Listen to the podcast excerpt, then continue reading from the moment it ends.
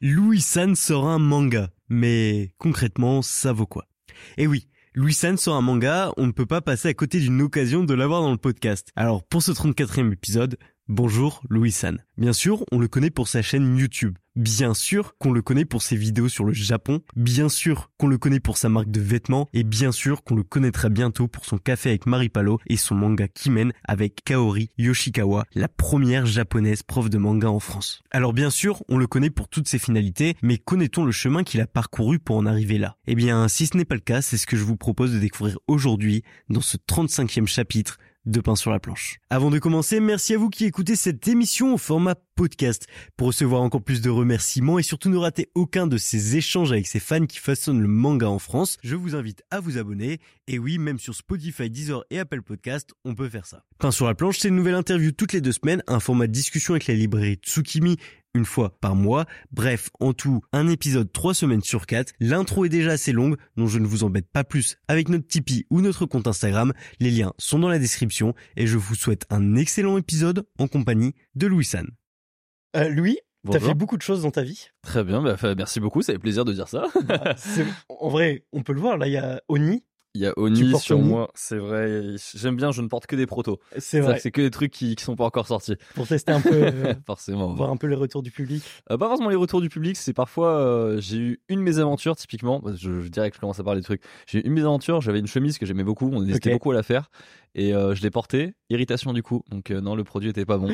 ok, en fait, t'es un bêta testeur de un tes petit peu, ouais, c'est ça. Et pareil avec le resto. Pareil avec le resto, il y a oh là là, l'onde de test, la vache. Alors là, on, je sais plus combien j'en ai fait, mais ouais, effectivement, il y a beaucoup de trucs, sachant que c'est des fringues, c'est plus stable que de la nourriture dans un resto, dans le sens où la nourriture, ça change. Exactement. En fonction des saisons, en fonction des arrivages, en fonction de la qui le fait, en fonction de la température, fonction de l'humidité, bref. Il y, a, des paramètres. Il y a beaucoup de paramètres. tu le sais d'autant plus euh, sur tout ce qui est sushi, etc. Euh, Exactement. Et euh, donc ton resto qui est ouvert depuis six semaines, ça nous accueille aujourd'hui. Exactement. C'est vrai que là, on est sur un, devant un mur blanc sur une chaise, mais actuellement, nous sommes dans le sous-sol du café Marou. Et euh, ouais, le, le, café, il est ouvert depuis un bon moment maintenant. Ça fait, ça fait six semaines, là, ça fait depuis mi-décembre qu'il est ouvert. Et euh, j'ai, là, actuellement, au moment où je vous parle, il n'est pas encore annoncé. C'est-à-dire qu'il y a beaucoup de gens qui sont déjà venus, s'ils ont trouvé mais j'ai pas encore officiellement donné l'adresse. Ouais, j'ai vu des petits TikTok qui avaient bien marché, etc. Euh. Ah ouais, il y en a d'autres qui m'ont un peu allumé, mais ça va. Je suis ah ouais Ouais, t'inquiète. Ah, la classique. Ouais, t'inquiète. Franchement, euh, c'est c'est même trop cool d'avoir ce genre de retour en fait, avant même d'avoir vraiment annoncé le truc. Mmh. Et euh, du coup, je sais là où il faut bien que je précise les choses, là où je dois bien taper, là où je dois bien entre guillemets accentuer la communication, etc. Ouais. Parce que j'ai, en plus, on a, pour, pour, en parler un peu plus, je suis sur un produit, en tout cas sur la partie Japon, il y a un produit qui n'existe pas tout simplement en France, et donc du coup sur lequel les gens n'ont aucun repère et euh, il y a des comparaisons un peu erronées qu'il faut pas pas se permettre ou des choses comme ça. Et puis avant tout, faut ce que je rappelle, c'est que c'est vraiment, enfin, c'est même si j'aime bien dire restaurant, restaurant, c'est quand même un café où il y a une formule midi. Il y a même pas de service le soir. Oui, ça finit à 19h, je crois. C'est exactement. 8h, 19h. Voilà, exactement. Donc c'est euh, c'est vraiment avant tout plus un café où il y a une formule midi qu'un véritable restaurant où il y a un circuit. voilà. Trop bien. Mais de toute façon, on aura l'occasion d'en reparler. tu verras dans l'interview, j'ai préparé mes petites ça questions. Marche, ça marche. Euh, à côté de ça, on a déjà mentionné euh, Oni et forcément le, le Café Marou. Euh, quatre chaînes YouTube, euh, du stream. Putain, c'est rare que la personne ait le bon nombre de chaînes YouTube que j'ai. Ah je ouais crois que t'es peut-être la première personne à l'avoir. Abuse. Je te jure que non. Je pense que t'es la première personne à l'avoir. Ah pourtant, c'était pas l'info la plus dure à avoir. Oui, non, clairement pas. Mais tu sais, c'est facile de se dire, ouais, il y a Louis Louis, puis tu t'oublies. Même moi, j'oublie parfois TV Louis. La petite dernière qui est un peu discrète, là, Louis San TV. Euh, qui a bien marché surtout au début. Euh... euh ouais, bah, enfin, même là, en fait, elle est, ah en fait, elle est sur un régime euh, algorithmique un peu particulier parce que si tu veux, YouTube, il aime, il aime beaucoup les, les chaînes très jeunes qui Et du coup, quand tu es un gros youtubeur, entre guillemets, enfin même un youtubeur euh, crée une chaîne, secondaire, forcément, voilà, ça fait cette émulsion, euh, cette émulation, pardon. Et, euh, et là, j'ai toujours ce régime-là, c'est-à-dire que je sais que si je sors un format où je reviens sur une de mes vidéos de la chaîne principale, à chaque fois, ça, ça fait beaucoup trop de vues par rapport à ce que ça devrait. bon, tant mieux. Tant mieux. Que du, euh, que du bénéfice. Exactement. À côté de ça, t'es aussi euh, propriétaire au Japon. Oui. Maintenant, t'es emménagé aussi à Paris. Oui. Euh, Il y a trop de trucs. T'as fait un livre. Là, tu Oui. sors un manga. Exactement. Incroyable. Merci. Mais faut mettre en, en- comment dire, en contexte. ouais. Tu vois, genre, il y a des gens, ils, ils ont jamais trop un fait et d'un coup, ils se mettent à faire des choses. Toi, j'ai l'impression que toute ta vie, t'as fait plein de trucs. Genre, quand t'étais petit, ouais. direct inscrit dans tous les sports, tous les Enfin, mes parents ont beaucoup insisté, entre guillemets, quand j'étais jeune, à ce que je fasse beaucoup d'activités, que Ouais. ce soit sportive ou musicale. Après, euh, ils avaient jamais l'intention. En fait, ils voulaient juste que j'ai une expérience de Ouais. ça. Pas que je devienne un expert, Expert, du tennis, un expert du piano, quoi. Mais c'est vrai que c'est super dur de, de se rendre compte de ça quand on est jeune. Mais ça sert. Bah ouais. En fait, c'est tout bête, mais il y a des petits moments, tu vois. euh, ah, tu sais jouer du piano? Euh, En mode, ou alors, ah, tu peux jouer au tennis, ou alors des trucs comme ça. Ça sert. Ouais, ça t'évite, genre, euh, si quel... En fait, ça crée l'opportunité, vas-y, si tu peux aller jouer au tennis, euh, tu peux, enfin... C'est ça, t'as dit, dit le mot, hein, ça crée des opportunités. hein. Ah ouais? Ouais, c'est vraiment ça. Ah, putain, trop bien. Voilà. Comme avec... euh, Ça, c'est... une- En vrai, ça, je savais pas, et quand j'ai fait mes recherches pour l'interview, je trouve Ouais. ça incroyable. Et je pense qu'il y a pas beaucoup de personnes qui ont cette chance, même si quand t'es petit, ça doit être un peu vu différemment, Ouais. mais d'aller euh, une fois par an, un mois dans une Ah, école, oui, c'est oui, fou, oui. ça. C'est vrai Japon, que pardon. ouais, c'est vrai que j'allais au fait une fois par mois euh, au Japon, euh, enfin pardon, une fois par an au Japon euh, pendant un mois chaque été parce qu'en fait bah, chez nous enfin l'école ça se terminait entre guillemets autour de juin Ouais. Et alors que chez eux c'est plus autour de fin juillet. Donc du coup, j'avais vraiment un mois de, de marge euh, entre guillemets voilà où je pouvais aller à l'école au Japon. C'était pas les meilleurs souvenirs de ma vie en vrai pour être honnête. C'est genre Mais- le mauvais centre aéré. Un petit peu ça. En fait, c'est juste que j'arrive enfin faut se mettre à leur place aussi, c'est-à-dire que c'est un petit étranger Ouais, qui débarque juste entre guillemets pour eux au meilleur moment de l'année. ouais, Très dur de se faire des amitiés à partir de, de- à partir de ça. ouais, bien sûr. Et aussi, euh, il y a plein de, comment dire, je me, je me heurtais beaucoup aux, aux barrières culturelles. Hein, Bah forcément. parce que je, je parlais la langue, mais je comprenais pas tout comment ça fonctionnait. Et encore moins quand t'es enfant, tu y a des, y a des automatismes que t'as pas du tout. C'est pas comme si t'allais en Espagne où c'est très très similaire Voilà, dans la manière de tout penser tout. quoi. euh, Voilà. Il y a même des ouais, je sais pas des, des règles de vie que qui sont pas du tout imposées. Bah, la plus basique que je cite souvent, Ouais. c'est un truc qui s'appelle le yobiste. En fait, euh, tu sais, dans tous les mangas, dans tous les animés, tu vas voir toujours les gens qui disent ah nani nani euh, kun, nani nani san, nani nani sama. Et en fait, euh, du coup, je trouvais, en fait, j'étais pas très à l'aise dans le fait de le dire. Du coup, en fait, par Mhm. exemple, j'avais un pote qui s'appelait Ishijima et je disais euh, bah Ishijima. Ouais. Et en fait, c'est une trop grande marque de familiarité. Même entre enfants, il faut bien dire Ishijima kun. Ouais. Ou alors quand tu t'adresses à un adulte, euh, sensei, ou alors, enfin, tu vois, genre, euh, ça peut être le professeur, ça peut être, tu vois, par exemple, je sais pas, c'est un parent d'élève, tu te dis, euh, je sais pas, Yamamoto-san, enfin, tu vois, Mhm. t'es obligé de le dire. C'est ça. Et, et ça, moi, je trouvais ça bizarre parce que du coup, en français, on n'a pas du tout cet Mhm. équivalent-là.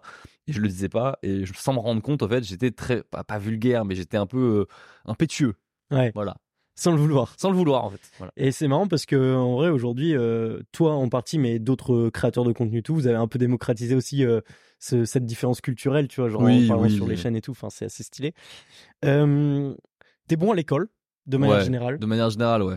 donc euh, forcément euh, petite prépa. Je fais prépa, j'étais, euh, j'étais, j'en ai chié de ouf en première année de prépa. hein. C'était vraiment Ouais. pas, enfin, j'arrivais pas. J'avais un prof de maths euh, qui, entre guillemets, pour ceux qui connaissent, il, me, f- il faisait beaucoup de parachutage. C'était en MPSI ou un truc comme ça? MPSI, exactement. Ah, La classique. euh, En fait, il se faisait beaucoup de parachutage, c'est-à-dire qu'en fait, ça veut dire qu'en gros, pour résoudre un problème, vu qu'il l'avait vu 2 milliards, 2 milliards de fois, il utilisait la méthode la plus rapide et la plus efficace. Sauf que parfois, hmm, ça s'appelle, on a pourquoi on appelle ça le parachutage? C'est comme si, par exemple, pour résoudre quelque chose, tu Ouais. Posons cette équation, Ok. et quand je la résous, ah bah, ah, c'est exactement la dérivée de ces trucs. Donc, du coup, bah, ça marche. Mais comment tu as eu ce truc-là de base, en fait? Mais j'arrivais pas à comprendre comment ça fonctionnait, les maths, entre guillemets, en, en prépa. Sachant qu'en fait, tu te rends compte en prépa. C'est vraiment à la fin de, de ma prépa que je Mhm. me suis rendu compte qu'en fait, ah putain, ouah, les maths, en fait, j'ai l'impression d'avoir ouvert la porte et waouh, en fait, j'ai juste les outils de base pour pouvoir avancer, mais c'est monstrueux. Mais la première année un peu dure. C'est un peu comme Première quand- année, un peu dur, ouais. C'est un peu, tu sais, genre on t'explique un casse-tête ou je sais pas quoi. Genre impossible à, du premier coup à savoir, mais quand tu le sais, tu le sais. Je trouve que la prépa, c'est c'est pas forcément une question de ça, c'est plutôt, euh, c'est un moment où, entre guillemets, tu dois investir du temps, de l'effort Ouais. et, euh, et beaucoup d'énergie de ta, dans ta vie, alors que t'as jamais encore rien vécu. Ok. Tu vois ce que je, t'es- enfin, je veux dire, t'as- moi j'avais 17 ans quand je suis arrivé en Mhm. prépa, j'ai passé les grands concours euh, quand j'en avais encore 18. Ouais. Parce que t'as pas redoublé euh, la pas, non, première. pas redoublé. Donc du coup, j'avais 18 ans quand j'étais. Mes parents sont très fiers de ça, mais bon, j'ai passé 18 ans quand j'ai quand j'étais euh, au concours euh, polytechnique. Enfin, je l'ai pas eu, hein, mais au concours polytechnique, j'avais 18 ans, tu vois. Et ouais, avec le recul, je me dis en fait, c'est pas forcément une question de difficulté de travail. Je- je- J'ai c'est maintenant, j'arrive à avoir cette quantité de travail, mais c'est juste de demander ça à un gamin. Pouah, C'est ça qui, en fait, c'est ça la vraie difficulté en fait. Ouais, je comprends. Voilà. Bah, c'est souvent, euh, c'est un peu ce qui est le retour qui est fait par les personnes qui sont Ouais, en c'est prépa, ça. Par contre, je pense que t'as très peu de gens qui vont me dire, ouais, la prépa, je l'ai peut-être mal vécu, mais je pense qu'il y a très peu de gens qui disent, je regrette d'avoir fait prépa. Ouais, de ouf. parce que en fait c'est vraiment un, un entraînement shonen hein. enfin c'est dans le sens où tu t'en chies Et du coup, derrière, tu te dis, euh, ouais, mais là, j'en chie maintenant, mais est-ce que je préférerais retourner en prépa Mhm. Et tu te dis non. Non, clairement. Non, non, non.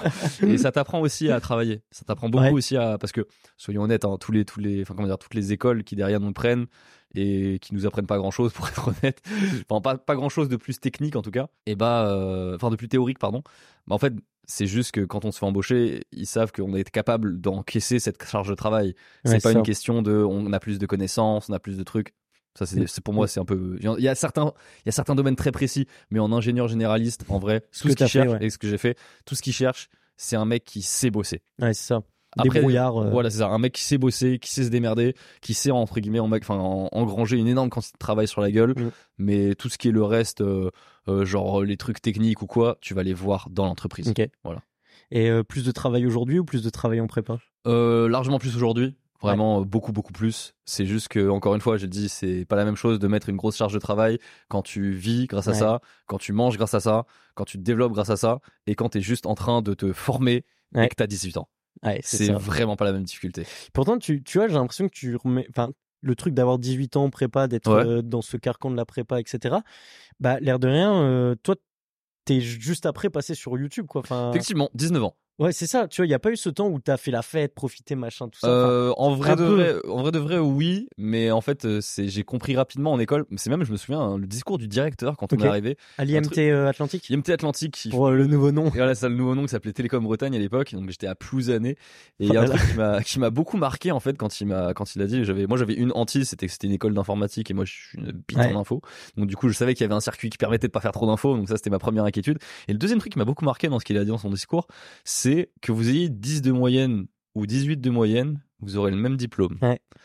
Et ça, c'est pas tombé dans l'oreille d'un sourd, parce que je pense que ce qu'il voulait vraiment dire par là, c'est pas ne travaillez pas et faites le minimum, Ouais, parce que plus- sinon, c'est un discours bizarre d'un oui, trop bizarre. En fait, ce qu'il voulait vraiment dire par là, c'était c'est pas ça qui fera la différence sur votre CV. Bien sûr, il y a des histoires de GPA, des trucs comme ça pour avoir des meilleures écoles, etc. ouais, mais- Et, ça peut être un super circuit. Hein. Mais euh, du coup, moi, ce que j'ai compris, c'est vous allez avoir beaucoup de temps libre par rapport à ce que vous avez eu en prépa, énormément. Servez-vous-en pour faire quelque chose. Investissez-le. Investissez-le pour quelque chose.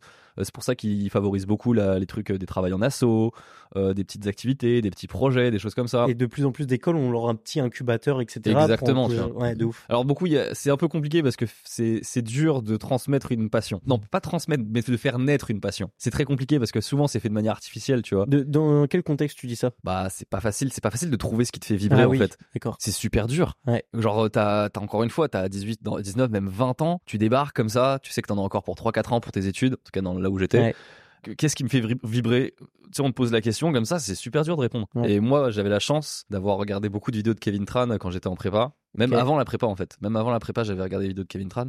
Et euh, ça m'avait matrixé. Ah ouais? Ah ouais, ça m'avait ma- Je matrixé. me rappelle une de tes premières vidéos, c'était sur Kiei. Ah euh, oui, clairement, j'ai fait des choses comme ça. Et puis même, j'étais, j'étais très, très influencé. Ouais.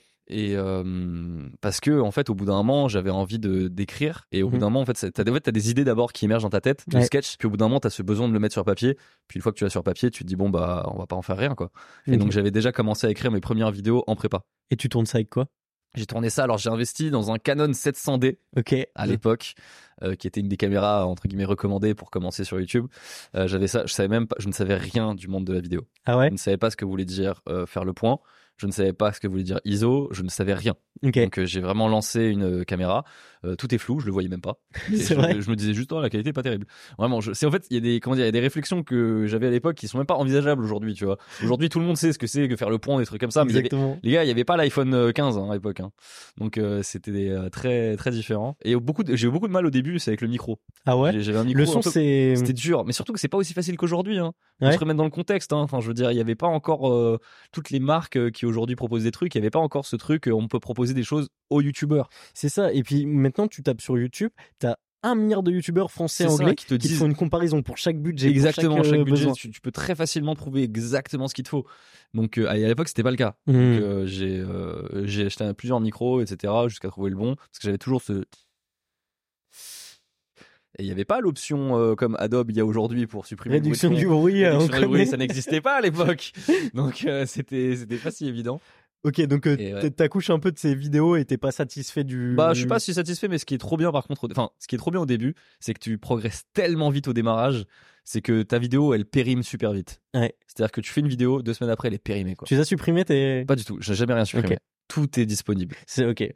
Et ça, c'est une petite fierté aussi. Ouais. Tout est disponible, tu vois toute mon évolution depuis le départ. Depuis le départ. Et euh, c'est marrant, quand je me suis lancé sur YouTube, je pensais avoir compris plein de trucs. Je pensais me dire, ouais, je vais casser le game et tout. Euh, j'avais trop compris plein de trucs, machin. J'ai rien compris. Parce que Sauf un truc. Ouais. J'avais, parce- en fait, ironiquement, j'avais compris la leçon la plus importante de YouTube avant même de commencer. Et c'est un truc qui c'est pas un secret, hein, mais il faut être régulier. Ouais. Et ça, ça passe devant tout. Je dis bien tout. Et euh, ce qui est bien, c'est que comme Quand t'entends régularité, c'est aussi par fréquence. Parce Ouais, que, genre, avoir une fréquence assez élevée. euh, En fait, j'avais compris entre guillemets euh, une rigueur. Chez moi, j'arrive pas. Enfin, je voulais pas m'imposer un rythme trop violent dès Ouais. le départ. Et au départ, je faisais juste une vidéo toutes les deux semaines. Ouais. Et en fait, à chaque décision que j'ai prise pour accélérer le rythme, je me, je- vraiment, j'étais très sérieux. Je me disais, est-ce que vraiment je peux encaisser le coup? Mm. Et après, j'ai ce rythme-là. Aujourd'hui, j'en suis sur la chaîne principale toujours à trois vidéos dans le mois, tu vois. Et puis, oui, mais il y a trop d'autres choses maintenant. Ah, il y a trop d'autres choses maintenant. Mais ouais, c'est, il y a, je suis toujours dans ce rythme-là, tu vois, mine de rien. Mm. Et euh, ce qui est bien, c'est que ça soit moi ou mes équipes, ils le savent. Mm. Il peut pleuvoir, il peut neiger, il peut venter, il peut y avoir un ordi qui explose. La vidéo, elle sort le samedi à 13h30. Ça, c'est un réel. Hein. Là, Ça- je clip le réel. Ouais. non, mais ce que je veux dire, c'est que c'est, bien aussi parce que c'est, ils savent que j'ai cette exigence envers moi-même. ok. Et euh, aussi, bon après il y a plein d'autres trucs à dire, mais ce que je veux dire c'est que typiquement je suis moins matrixé par la perfection que d'autres que d'autres influenceurs Ok. par exemple. Tu le sens? Je, ouais, je le sens dans le sens où il y a des gens, c'est vraiment ils veulent la perfection nickel et c'est trop bien, tu vois. Typiquement, le fait de, on en parlait avant, mais les lumières, etc., que tu prends voilà. pas à chaque. euh, Tu vois, moi je les prends pas toujours. Bon après quand c'est en studio ou quoi, ça dépend. J'ai pas le même degré de comment dire de, d'exigence sur différentes chaînes, mais euh, sur la chaîne principale quand même je suis assez exigeant. Mm. Mais par contre, je préfère sortir un projet à l'heure que de le perfectionner pendant encore deux jours et de l'avoir entre guillemets nickel et que personne voit les détails. Tu sais, ça, ça va bien dans les trucs de dev personnel, genre en mode. euh, Oui, euh, getting c'est done, euh, done is better than ouais, perfect. voilà, mais bon, en vrai, c'est à appliquer, Mais en c'est pas facile. hein. c'est vrai. C'est- moi, je suis, moi, je suis totalement partisan de ce truc-là. Parce que surtout sur YouTube, Mm. c'est pas, c'est pas la même chose que quand tu lances, euh, par exemple, même un en fait, film ou je sais pas tu vois, je l'applique euh, même à mes projets. hein. Aujourd'hui, Ouais. quand je lance mon café, hein, quand je vais lancer le café, café restaurant, euh, j'ai dit c'est pas grave qu'il soit pas parfait au début. Il Mm. sera jamais parfait. Le truc, c'est qu'il faut qu'il soit efficace, efficient et qu'il pas les, les plus, les- qu'on évite les plus grosses merdes. Ouais, c'est ça. Mais euh, je C'est genre loi de Pareto un peu. mais ouais, c'est- en fait, le truc, il y a trop de, il y a trop de pression et de stress à se dire, faut que ça soit parfait dès le début. C'est Mm. pas possible. C'est Ouais, pas pourquoi toi t'y arriverais alors qu'il y a des mecs qui sont dans la restauration et des mecs qui sont dans le truc et qui ont, qui ont 20 fois ton budget, qui ont 20 fois plus de temps que toi, qui ont 20 fois plus d'équipes, ils y arrivent pas. Pourquoi Ouais. toi t'y arriverais? Donc dans ce cas-là, il fait efficace. Mm, mm. Fais un truc enfin efficace et va chercher entre guillemets le maximum de rentabilité entre euh, les efforts que tu peux mettre dedans et la qualité que tu peux avoir et après bien sûr faut pas non plus euh, faire n'importe quoi mais euh, tu vois je c'est- Non, mais on s'entend. Faut. on s'entend, voilà, faut, faut avoir un minimum, mais euh, faut que, faut aussi à un moment donné accoucher du projet parce que on va se le cacher, les sur on va dire un projet, les 10 derniers pourcents qui demandent, c'est vrai, c'est les 10 derniers pourcents entre guillemets de qualité C'est ça. qui demandent 80% d'efforts. C'est vraiment la loi Pareto à 2000%. Voilà, je sais pas si ça. tu connais, mais c'est c'est exactement ça et ça résume bien, je pense, ce que tu fais aujourd'hui. Ouais, ouais, euh, et ça résume bien ce que tu fais avec Tev. euh, aussi, ouais, aussi. Bon, avec Tev, c'est encore un autre truc. c'est encore un encore un autre sujet, c'est encore pire ça. Et, et justement, au début, tu te lances, t'as pas une croissance exponentielle du Pas tout. du tout. 200 abonnés, 1000 parce que c'est euh, c'est sur un vlog. euh, Oh, un tu connais bien. En fait, j'étais Tu partagé fait sur une. non? Alors je me suis fait. Alors ça c'est marrant. L'histoire c'est quoi? C'est que je me suis fait. euh, Comment dire Une de mes vidéos a été partagée sur un groupe Facebook à l'époque de Fairy Tail. Et du coup, c'est comme ça que j'ai mes 1000 premiers abonnés. Et en fait, c'était pendant la soirée où je me suis fait hypnotiser. Et du coup, en fait, euh, je suis parti me faire hypnotiser. J'avais peut-être 200 abonnés. Je suis revenu, j'en avais 1000. Et je dis, qu'est-ce qui s'est passé, machin et tout, c'est fou, là. Et euh, ouais, c'était c'était le premier truc. Mais après, j'ai ramé pendant longtemps. J'ai ramé à ce rythme-là de gagner euh, vraiment euh, même pas 1000 abonnés par mois, tu vois. Oui, À parce qu'au bout d'un an, t'es à 7-8 000, quoi. Exactement. Au bout d'un an, je suis à 7 8000 et putain, tu t'as fait des bonnes recherches, disons. Je connais tout. Putain la vache. Et non, ce qui va me lancer, je sais pas si tu vas m'amener jusque là, enfin entre guillemets m'amener vers ça après, mais en gros, je vais à Turin en Ouais. semestre académique. Ouais, une- tu vas sur un. Ouais, je vais à Turin. En vrai, j'arrête pas, de faire belles des... pas de faire des allers-retours entre guillemets à Paris et surtout, euh, je joue très vraiment pas le jeu. Vraiment, je suis euh, je suis tout le temps à Paris. Et ça, tu regrettes ou pas? Parce Non. que le- le- l'Erasmus, c'est quand même euh, un. Pas du tout. Ok. Je regarde pas du tout parce qu'en fait, j'ai pas eu celui que je voulais. À la base, je voulais aller au Japon et j'ai pas eu celui que je voulais Ok. parce que j'avais pas assez de bonnes notes parce qu'entre guillemets, je C'est les je- meilleurs qui choisissent. Hein.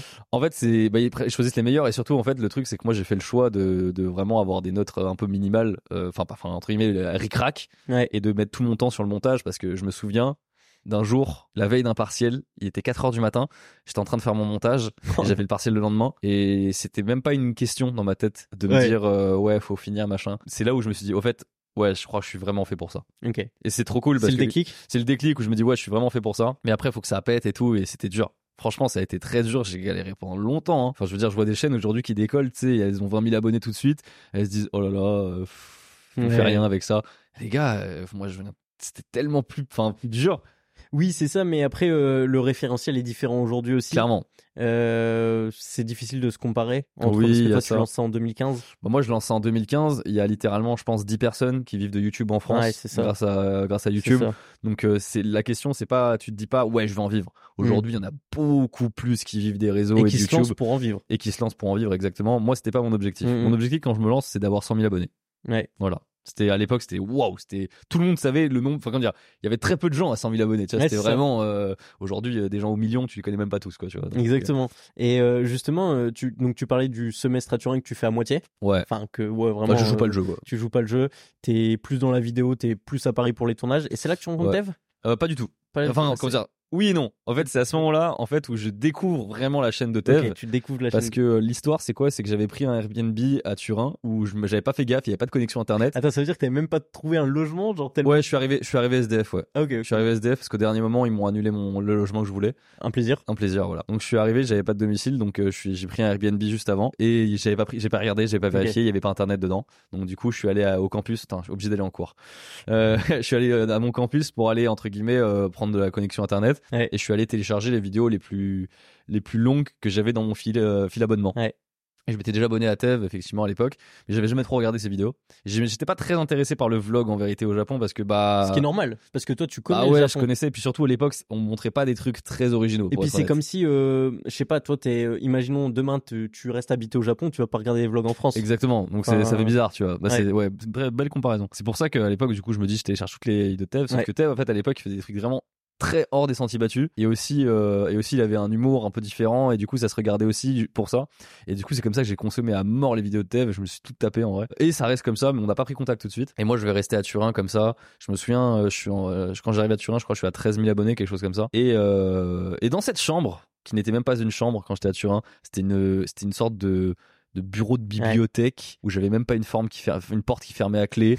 C'était, enfin, je, vivais dans un truc miteux. Le bel hein. étudiant euh, dans, Avec, dans son. Ah oui, clairement, je vivais dans un truc miteux, tu vois. Et euh, et c'est à ce moment-là où euh, je me, enfin, ça comme il y, a un truc qui commence à se passer, tu vois? Mm. Dans le sens où tu sens que, comme si ça se préparait à péter un peu. Parce qu'il y a des gens qui te font des retours, c'est ça? J'ai des gens qui me font des retours. Le premier, euh, que vous connaissez très bien, c'est Théodore. À l'époque, qui était un, qui était un peu connu déjà à l'époque et qui avait fait un, des petites, une, une vidéo pour euh, shout out entre guillemets des, des youtubeurs euh, pas trop connus, dont Mastu, euh, dont Mastu aussi, qui était dedans, qui avait entre guillemets à l'époque, je crois, il avait quelque chose comme 50 000, 60 000 abonnés, mm, mm.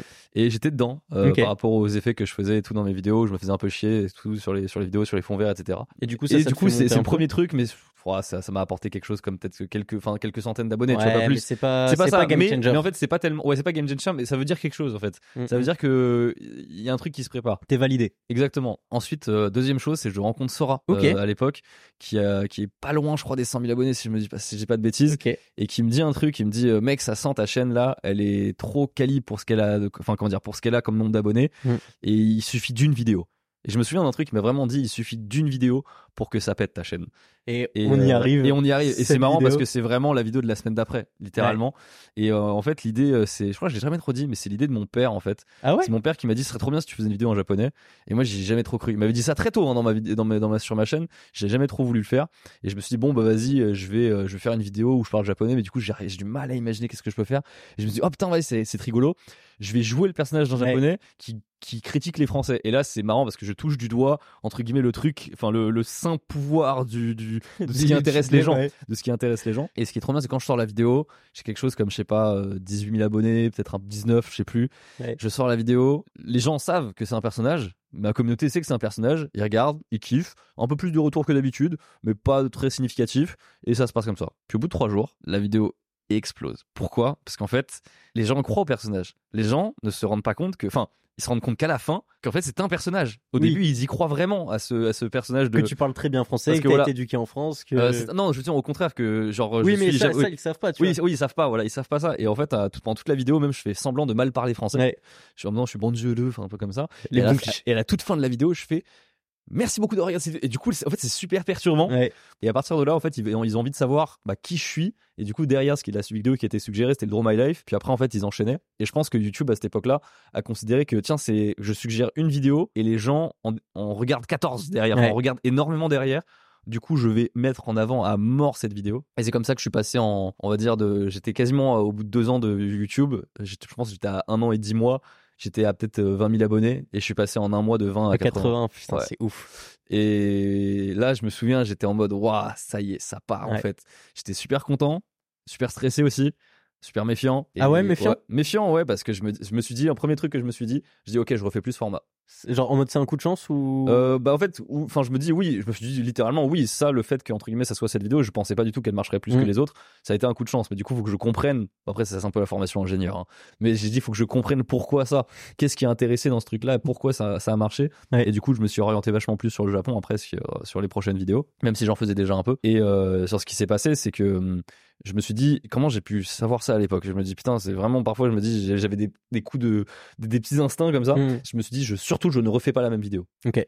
Je me dis ce format les gens ils ont kiffé ce truc là. Bah si j'en refais un tout de suite, c'est fini, je vais être catalogué, je pourrais plus sortir de ce format. Ouais, ça. Tu vas devenir une caricature un peu de toi-même. Exactement. Et à l'époque, je me mmh. souviens, il y avait, je venais de sortir en fait de ce format podcast, on appelait podcast à l'époque. Oui, les trucs Cyprien, normal, exactement, tu vois. Je venais de sortir de ce truc-là parce que je pensais que j'étais libre de faire ce que je voulais à l'époque, mais en fait, j'avais pas la liberté du format. Et je me suis rendu compte qu'en parlant du Japon, j'avais entre guillemets un peu plus de restrictions forcément sur le thème dont je parlais, mais j'avais une liberté de format absolue. Mm. Je voulais garder cette liberté de format mm. absolue et c'est comme ça euh, que j'ai euh, que j'ai même fait entre guillemets une petite pause d'été. Entre guillemets, ça se faisait à l'époque. Euh, l'été, on faisait pas de vidéo. C'était un truc qui se faisait à l'époque. Aujourd'hui, ce n'est pas envisageable. Ouais, mais regarde, si tu prends par exemple euh, Popcorn ou quoi, ils font tous la petite pause d'été. Oui, ils font la petite euh. pause d'été, etc. Mais quand t'es youtubeur, crois-moi, t'as plus envie. crois-moi, t'as pas envie. t'as pas envie. Clairement, t'as pas envie. Et c'est comme ça que euh, quand j'arrive du coup en septembre, je sors une autre vidéo qui aujourd'hui est un thème vu, vu, revu, re, re, revu, vu, vu. Mais à l'époque, il y avait pas une seule vidéo dessus. C'était l'école au Japon.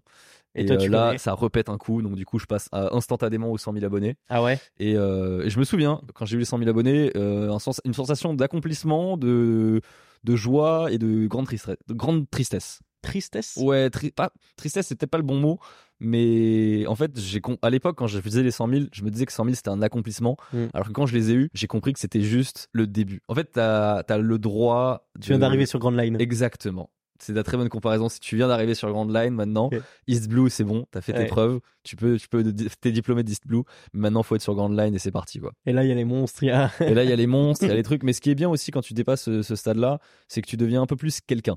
Et euh, dans le sens où euh, tu peux aller. tu veux dire. En fait, ça. En fait, tu peux aller aborder d'autres créateurs. Hmm. Avant ça, c'est très dur parce que tu passes soit pour un gratteur, soit pour un amateur. Enfin, mm. même si on était toujours amateur, mais tu m'as compris, c'était, tu passes vraiment. Enfin, t'es, Genre là, aujourd'hui, moi, je suis le gratteur de Louis San, par exemple.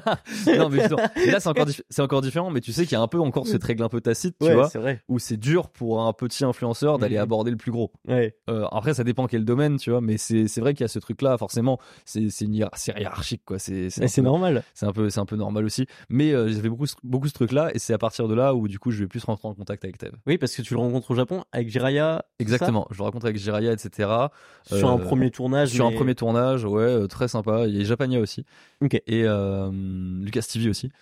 Et euh, ouais, ça remonte. Ouais, ça remonte. Hein. Et, et à l'époque, et à l'époque, je me souviens, c'est là où je lui demande parce que je sais que j'allais faire une année de césure. Et je lui demande, ouais, je veux, je veux faire un stage chez toi. Est-ce que c'est possible? Et je lui, au début, ça veut dire que tu avais une année de césure en plus de ton année nature euh, Ouais, c'est-à-dire qu'en fait, c'était pas une année nature, c'est juste un semestre. Ah, du coup, c'était genre juste 4-5 mois. C'est le Erasmus. Exactement. Et derrière ça, du coup, là, c'est en gros, c'est Erasmus à Turin. Donc, on se retrouve en juin 2017 Là, je pète. Du coup, l'été entre 2017 machin, je lui demande le stage. Et donc, du coup, euh, là, j'avais un stage juste après, entre guillemets, à partir de septembre 2017 à Canal+, enfin chez Canal+, pardon. Et je voulais, entre guillemets, à partir de mars-avril, être en stage chez TF, en fait. Et, euh, pourquoi il accepte? euh, Il accepte pour deux raisons. La première, c'est parce que je suis sur YouTube. Du coup, en fait, on se comprend. Il y a des trucs, des trucs à échanger, il y a quelque chose à faire. Et la deuxième, c'est qu'il a pas besoin de faire de visa parce que je suis japonais. Voilà. c'est flex. voilà, c'est très. Non, mais c'est vachement plus pratique, quoi. C'est vachement plus pratique. Il y a pas de démarche à mhm. faire, etc. Donc, euh, à Canal euh, j'apprends plein de trucs, mais j'apprends aussi surtout que je peux pas travailler dans une grosse boîte. C'est trop hiérarchique, trop. Euh, Alors non, c'est pas ça. C'est que vraiment, tu sens qu'il y a, allez, 25-30% de la boîte qui bosse pour les 70 autres mhm. qui, qui se. Je ce que tu veux dire. Qui se branlent les couilles. Hein. Voilà, on va, mhm. on va pas se mentir, on va se mentir. Et c'est pas forcément les mecs les mieux payés qui, qui entre guillemets sont les gros moteurs. Parfois je me souviens, euh, il y a un mec dans le, dans le, dans le bureau, dans l'open space. C'était, euh, c'était un mec qui était là depuis longtemps. Et lui, il m'a débloqué dans des situations, mais de malade. Ah ouais en mode, là, j'ai un film que je dois mettre en, pas en diffusion, mais que je dois mettre dans la liste de diffusion. c'était ça ton rôle? C'était... Moi, j'étais, alors, j'étais assistant product owner, mais je, m'occupais d'une plateforme, en fait, interne chez Canal Plus pour, bref, pour envoyer des trucs. et le truc, c'est que, bah, du coup, j'ai dit, si je l'envoie pas avant, avant ce soir, là, c'est le noir antenne. Et, et tu sais, mon, mon maître de stage il n'était pas là. Donc du coup, j'étais chargé de ce truc-là et j'étais en mode, en fait, là, je, je l'ai envoyé à correction parce qu'il y avait un, problème dessus sur le fichier et les mecs de, qui font la correction, ils me répondent pas en fait. Et au bout d'un moment, j'étais en mode putain, mais j'ai pas envie d'être responsable de cette merde là. Je commence à être euh, à flipper. Bah et du coup, je demande à un mec au bureau, tu vois, qui est même pas mon référent ou quoi que ce soit. Et euh, il me dit ah, attends, c'est le, le bureau, c'est quoi, c'est le deuxième. Ah bah attends, je les connais bien. Vas-y, viens avec moi, on va au deuxième. J'y vais avec lui et je vois que moi j'y serais allé on m'aurait dit ok bah fais un ticket et puis va euh, fais un ticket ouais, on se comprend voilà tu vois va te faire foutre et euh, là, j'arrive avec lui. Ah, oh, comment ça va et tout. Ah, ouais, c'est un OG, il connaît tout le monde. Exactement, il connaît tout le monde. On rentre, clac, clac, clac. Ah, ça va, fiston. Ok. Ah, bah, attends, c'est quoi, c'est quoi ton problème C'est ça. Attends, bah, quoi Oui, effectivement, on l'avait pas traité parce qu'en fait, c'est un peu compliqué, machin à faire. Clac, clac, clac. Terminé. C'est bon, tu peux avoir ton fichier. Fin. 5 minutes. Et toi, alors que toi, c'est un que moi, gros stress, c'était une grosse Exactement, moi, c'était un gros stress. Et c'est là où je me suis. Il y a, il y a plein d'expériences comme ça que j'ai eu. Il y en a une autre, ça m'a, ça m'a bien fait comprendre. C'était, j'étais avec mon N plus 4. Du coup, tu vois, genre, en fait. Limite le patron de canal. Euh, en vrai, deux crans au-dessus, c'était Bolloré. Ok. N plus 6, c'est Bolloré. Donc N plus 4, ça te fait, tu vois, c'est, voilà. Ah, c'est le mec qui est en dessous du mec qui gère canal. voilà, en gros, voilà. C'est vraiment, il est un gros, gros chef de département. Et il voulait, euh, à l'époque, un music visualizer. Mm. Donc, euh, tu vois ce que c'est? C'est un ah. truc qui bouge avec la musique. Et, euh, à la base, on avait un, enfin, comment dire, il me dit, viens pendant la réunion parce que je vais demander ça au département artistique. Et du coup, il arrive devant le département artistique, il y a deux, il y a deux pélos, il parle du truc qu'il veut, il dit voilà, je veux ça, ça, ça, ça, ça, ça, ça, machin. département artistique, il dit ouais, en gros, globalement, il dit ouais, va te faire foutre, on s'en fout. Ah ouais. ouais, on n'a pas le temps, on fait pas ça, tu vois. Et il m'a dit, euh, je savais que ça allait se produire. Et du coup, je dis, moi, je comprends pas. Je dis, qu'est-ce que je fais? Quel est mon rôle dans cette histoire? Il me dit, bah, tu vois ce que j'ai demandé, bah, tu vas le faire. du coup, je me dis, oh, ok. Et donc, je me mets sur le truc, je bidouille des choses, et puis à la fin, j'arrive à avoir un truc viable. Il m'a dit, bah, là, tu vois, je mets quand même genre 2-3 jours, tu vas le faire. C'est enfin je galère un peu tu mm. vois c'est pas facile. C'est pas dans ton corps de compétences bah, c'est pas mon truc de compétences mais après j'ai réussi à le faire. Et du coup j'étais j'étais content. Je le fais. Et euh, après euh, il me dit ok super top. Et donc euh, il me dit il récupère le c'est trop bien. Il récupère le truc et il me dit tu vas voir ce qui va se passer. Il envoie un mail au département artistique. Il me dit les gars pour la demande que je vous ai fait la dernière fois finalement c'est bon. Il y a le stagiaire qui s'est occupé. Il a fait ça. Regardez c'est nickel. Ça marche. voilà. ils l'ont refusé. Et forcément, qu'est-ce qui s'est passé? C'est pas qu'ils l'ont refusé, c'est que lui, c'est lui qui décide qu'est-ce qu'il accepte ou pas. Sauf que ce qui s'est passé, ça a tapé dans l'ego de ces mecs-là, que du coup un stagiaire récupère entre guillemets leur taf, et du coup ils se sont mis dessus, et deux jours après il y avait un truc super En gros, ton N plus 4, t'as utilisé? Pour faire en gros, mais il savait, mais il savait, mais en fait, il voulait me montrer, en fait, il voulait me donner une leçon. Il m'a dit, regarde tout ce qu'on est obligé de faire pour que le son, ce mec-là fasse son putain de travail. Et, donc ça, ça va dans ton argument de, tu sais que tu veux pas taffer. Exactement. Euh, je peux pas bosser là-dedans. Et juste après, du coup, je pars au Japon. Euh, donc euh, là, c'est parti. J'arrive en mars 2018. Avec Tev. J'arrive chez Tev pour bosser avec Tev. Et euh... à ce moment-là, Tev, il en est où? Il a déjà tous ces trucs de maison partout? Pas du tout, pas ah du tout. À ce moment-là, c'est que Candysan. Ouais, c'est que Candysan. Il sponsorise mon corbeau et. Euh, euh, ouais, c'est ça. C'est que c'est que Candysan, tu vois. C'est vraiment que ces trucs-là et c'est tout. C'est vraiment tout. Et il voulait même pas trop associer Candysan. C'est marrant parce que quand je l'ai rencontré, lui était en mode, il veut pas trop associer son image YouTube et son image entreprise. Ok. Mais si, il en parle. ce qui est, ce qui est aujourd'hui très très différent. ouais. Mais il en parle bien, je trouve, avec Zach. Zach, ouais, de ce, de ce truc-là, effectivement. Et ouais, donc on arrive, on arrive à mars 2018. moi, c'est trop bien. Là, je mm bosse dans YouTube, euh, je, je, bosse pour Tev, je fais même des montages pour lui. Il euh, y a plein de trucs qui se passent entre temps. Hein. Je mange, je mange ma première vague de haine entre guillemets par rapport à ça. Euh, je mange. Comment ça? En fait, j'apparaissais sur les vidéos de Tev et en fait, je suis arrivé pile au moment où il y a eu une petite altercation avec Seb, anciennement un mec, le cadreur de Tev. Et donc du coup, ça, forcément, tout le monde pensait que c'était ma faute. Du coup, j'en ai pris plein la gueule. Et en même temps, il y a eu la création de la chaîne TV Louis. Donc en mai 2018, si je dis pas de bêtises, ouais, un truc comme ça. Et, et là, c'est le feu. Vraiment, on a créé cette vidéo alors récemment, en plus, il m'a rappelé pourquoi on l'a créé. Et ça m'a ça m'a fait halluciner. La raison ah pour laquelle on l'a créé, c'est parce qu'entre guillemets, on se disait que euh, il y a quelque chose à faire avec un contenu beaucoup plus facile à faire sur le Japon, mmh. parce que mine de rien, on se cassait beaucoup la tête sur nos chaînes principales. Donc on s'est dit, il y a un truc, enfin, au lieu qu'il y ait quelqu'un qui débarque et qui nous qui nous coupe l'herbe sous le pied, on s'est dit non, ça va être nous-mêmes qui allons entre guillemets nous couper l'herbe sur le pied sur des contenus super faciles à faire sur le Japon. Donc il y a cette première chose. Et la deuxième chose dont on s'est rendu compte, c'est en fait quand on devait envoyer. Alors, ça, l'anecdote est folle. J'écoute. Il y avait une chaîne qui s'appelait Mission Japon à l'époque, qui fêtait son anniversaire et qui avait demandé un peu à tous les YouTube Japon euh, de faire une petite vidéo. Et à l'époque, comme on était à côté avec Thème, du coup, on s'est dit, bon, on va le faire ensemble. Et là, on tourne un truc et on se rend compte qu'en deux minutes, on a une minute de contenu. Hmm. Mais une minute de contenu bien. ouais. densifiée et je la, je la monte peut-être en 5 5 6 minutes, tu vois. Et là, je me rends compte d'un truc, je dis "Mec, t'as regardé enfin c'est il y a beaucoup de c'est ça bouge bien." Et en fait, on se rend compte d'un truc qui est aujourd'hui évident et encore peut-être pas forcément. C'est que quand vous tournez tout seul, vous tournez 30 minutes, vous allez avoir, si vous êtes efficace, 10 minutes. Et encore, si vous êtes, si vous êtes scripté, un peu plus. Mais si vous n'êtes pas scripté, tu vas avoir quoi 10 minutes? Ouais, t'as beaucoup de 15, 12, tu vois. Parce que genre, euh, tu vas un peu spontanément et qu'il y a beaucoup de Oui, voilà, c'est ça. Puis même, il y a un euh, autre truc qui est tout simple, c'est que quand t'es tout seul, quand tu parles pas, il se passe rien. Ouais.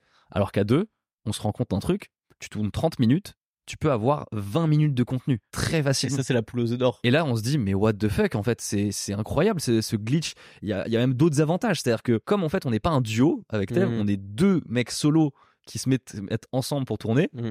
mais en fait, on peut aussi parfois se reposer sur l'autre. C'est-à-dire que parfois, je suis fatigué. Ça, mais la locomotive, elle avance quand même. C'est ça, je pourrais pas tourner le truc si j'étais tout seul. Enfin, faudrait me motiver, ce serait un peu plus dur. Mais par le fait qu'il soit là, je me fais entraîner, puis après, au bout d'un moment, ça va, je récupère de l'énergie, ça va, j'arrive à remonter dans le train, tu vois. Et ça, on le découvre. Et au début, on se dit, il faut vraiment qu'on fasse des vidéos simples, basiques, vraiment très bas. Et encore, à l'époque, on n'arrivait pas à faire ce truc aussi faible, tu vois. On voulait vraiment, on voulait vraiment un niveau d'exigence très très bas. C'était vraiment le, la charge graphique. vous forciez à... C'est ça, hein. mais on faisait, malheureusement, on faisait encore trop, enfin, au début des chaînes TV, enfin, la, la chaîne TV Louis, je regarde, c'était encore trop qualitatif. Il y avait encore trop de trucs, on se faisait chier et tout. Et puis sur la suite, après, là, là, on a vraiment compris et tout. Là, non, c'est bon. Là, maintenant, tu vois, c'est ultra efficace et c'est fou. Et ça, c'est ouf parce que ça veut dire euh, ton stage de césure, ouais. Bah, tu te retrouves à monter un truc en parallèle avec ton boss entre guillemets. C'est ça, exactement. Mais du coup, c'était un peu spécial. Moi, je me souviens, je faisais un petit peu attention parce que dans une pièce, j'étais stagiaire, dans une autre pièce, j'étais associé. Ah ouais. Donc euh, Tev, lui, il s'en battait les couilles, tu vois. Mais plus pour les autres Mais euh, pas forcément pour les autres, mais c'est juste, euh, je voulais je voulais pas abuser, tu vois. Je voulais mm. pas faire les choses bêtement, je voulais bien faire les choses correctement. Et donc, c'est comme ça que ça s'est fait. Là, donc, t'avances sur YouTube. Ouais. Forcément, t'es hyper productif, ça se développe, etc. Il y a forcément le Covid qui t'aide aussi à, te développer. Parce que ça, c'est spécial. Hein. Le Covid, alors ça, tu sais, c'était c'était une période qui tout double pour les ouais, influenceurs. Mais toi, t'en as... Ah, moi, j'ai doublé.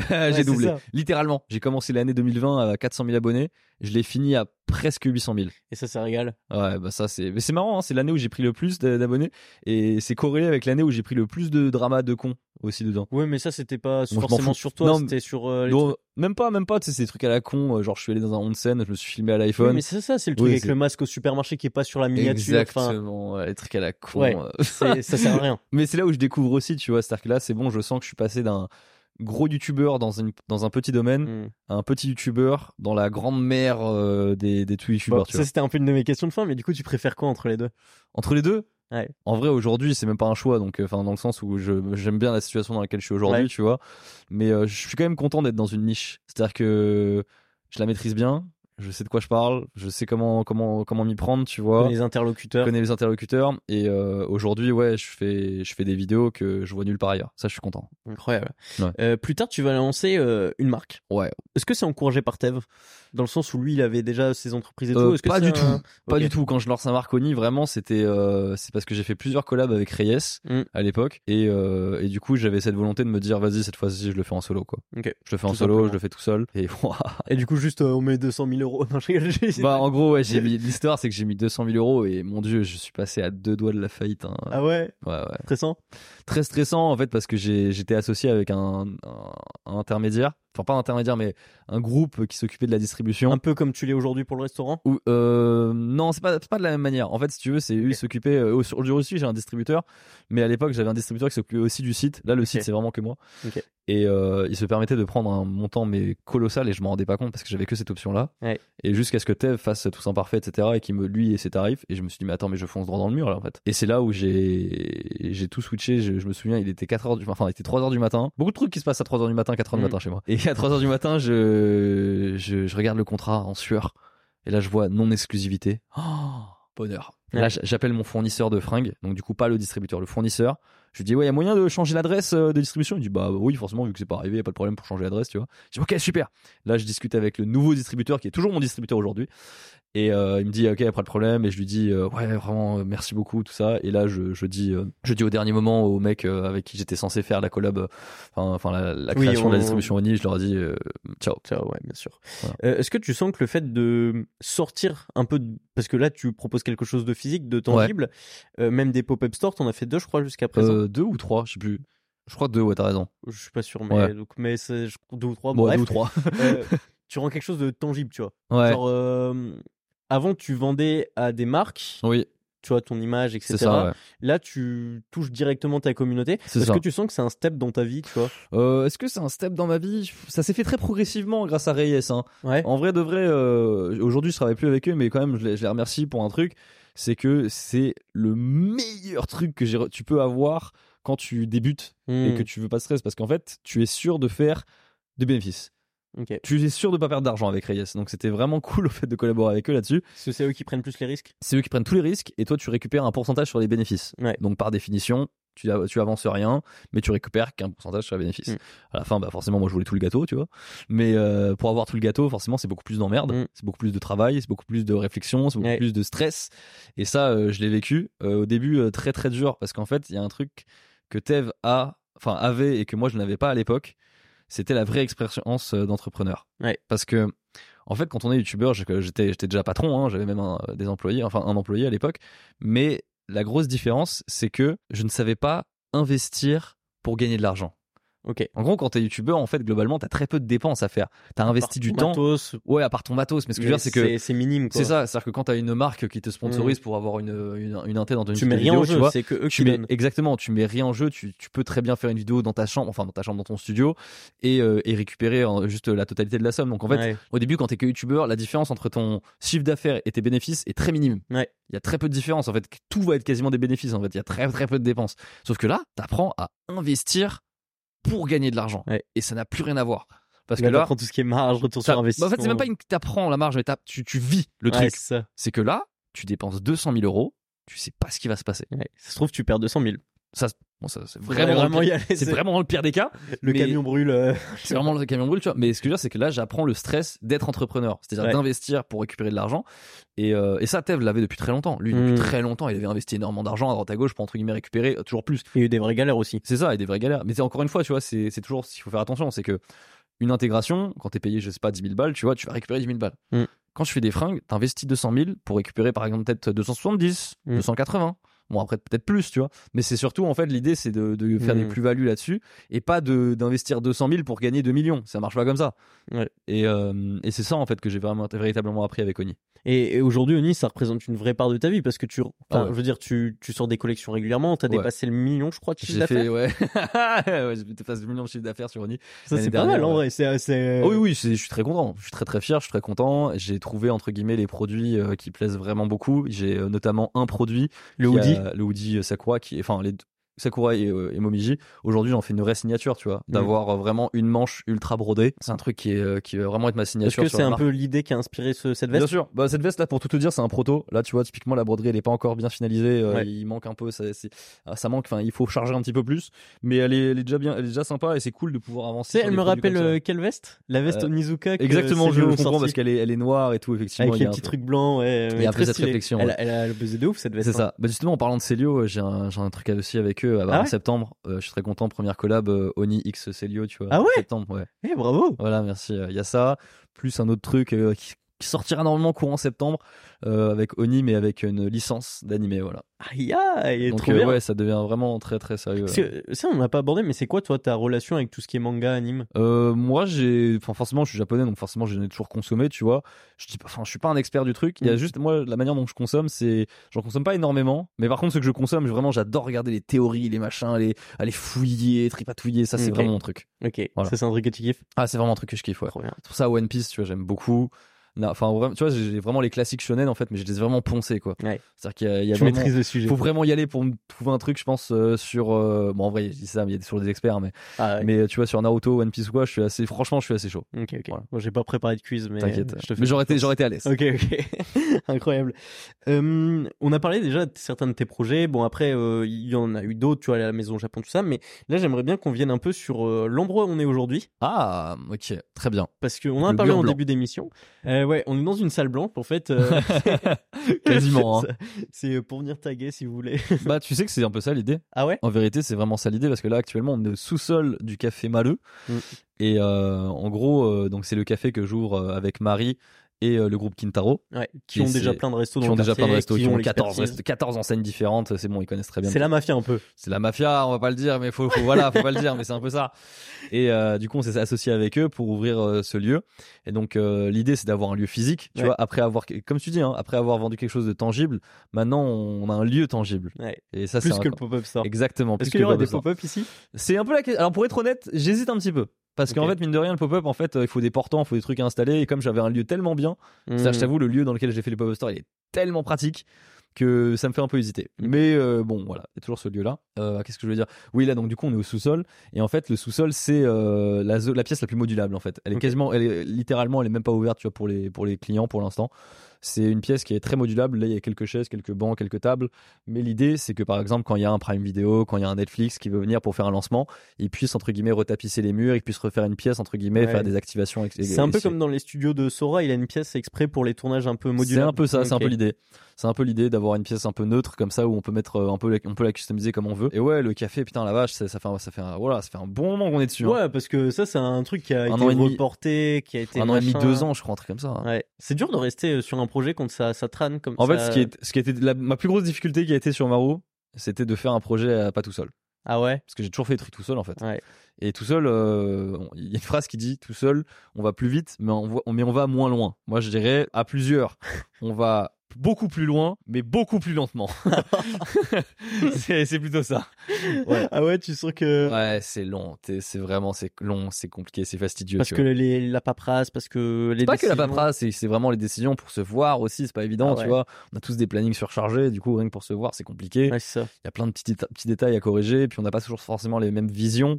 Moi, par exemple, tu vois, il y, a des problèmes où je m'en fiche un petit peu. Je me dis, non, mais ça, c'est bon, on s'en fiche. Et euh, ça va être plus un sujet de discussion avec Marie et inversement. Et les trucs, elle, ça, elle s'en fiche un peu. Moi, je dis, non, non, ça, c'est très important, ça. Hmm. Typiquement, euh, moi, tu vois, la, déco, j'aime bien, mais moi, ce qui m'importe, c'est ce qu'il y a dans l'assiette. Et là-dessus, euh, autant la déco, tu vois, je dis, bon, bah, bah, ouais, tant pis. Mais par contre, vraiment, je suis enfin, comment dire, je veux être exigeant sur la bouffe. Et je veux être énervé sur la bouffe. Et moi, mon objectif, c'est pas d'avoir un 10 sur 10 en termes de bouffe, c'est mm. d'avoir un 8 sur 10. Parce que, encore une fois, le 10, c'est trop dur à aller le chercher. Mais je veux qu'en fait, les gens ils vivent une expérience différente. Et il y a plein de visions. Typiquement, tu vois, là, c'est quoi, quoi, pour toi un 10 en. En, bouffe, ouais. c'est un truc où t'es sublimé, où t'as redécouvert limite les aliments que tu. C'est genre euh, les meilleurs sushis au Japon? Ouais, mais non, ça dépend. Hein. 10, c'est pas forcément le truc le plus cher ou quoi. Hein. Typiquement, euh, genre, tu vois le Kodawari Ramen le le kodawari euh, le ramen euh, kodawari tu vois. poisson là bah typiquement pour moi ça c'est ça ça fait partie d'un 9,5 ou 10 tu vois. Ouais, ils sont très dans le sens où c'est très très très très bon. Mais en fait c'est une étude qui a été faite au Japon. Quand c'est très très très bon comme ça t'as pas forcément envie d'y aller tous les jours. Ah ouais? Ouais. Pour que les gens viennent plus fréquemment faut que ça soit bon mais pas non plus très très très bon. Tu vois ce que je veux dire Non, mais après bon, je vais pas faire détériorer mon produit non plus. Ouais, c'est ça. Non, mais c'est pas, pas ça non plus. Mais parce que ça a quand même l'air vachement bon. Euh. Non, c'est très bon. Non, mais je te le dis, c'est très bon. Mais par exemple, tu vois la difficulté avec le tamale sushi, c'est de faire comprendre que oui, en fait, c'est une sorte de, de mi-chemin entre un onigiri et un sushi. Ah oui, donc c'est ce que tu parlais au début. Que tu rapportes qu'il existe, t'as pas d'éléments de référence. Exactement, il y a pas de référence, tu vois. Et du Comment tu dis euh, que ça s'appelle? Temari sushi. Voilà, Temari sushi. Il y a le mot sushi dedans, mais en vérité. Et Temari, euh... genre éventail. Euh...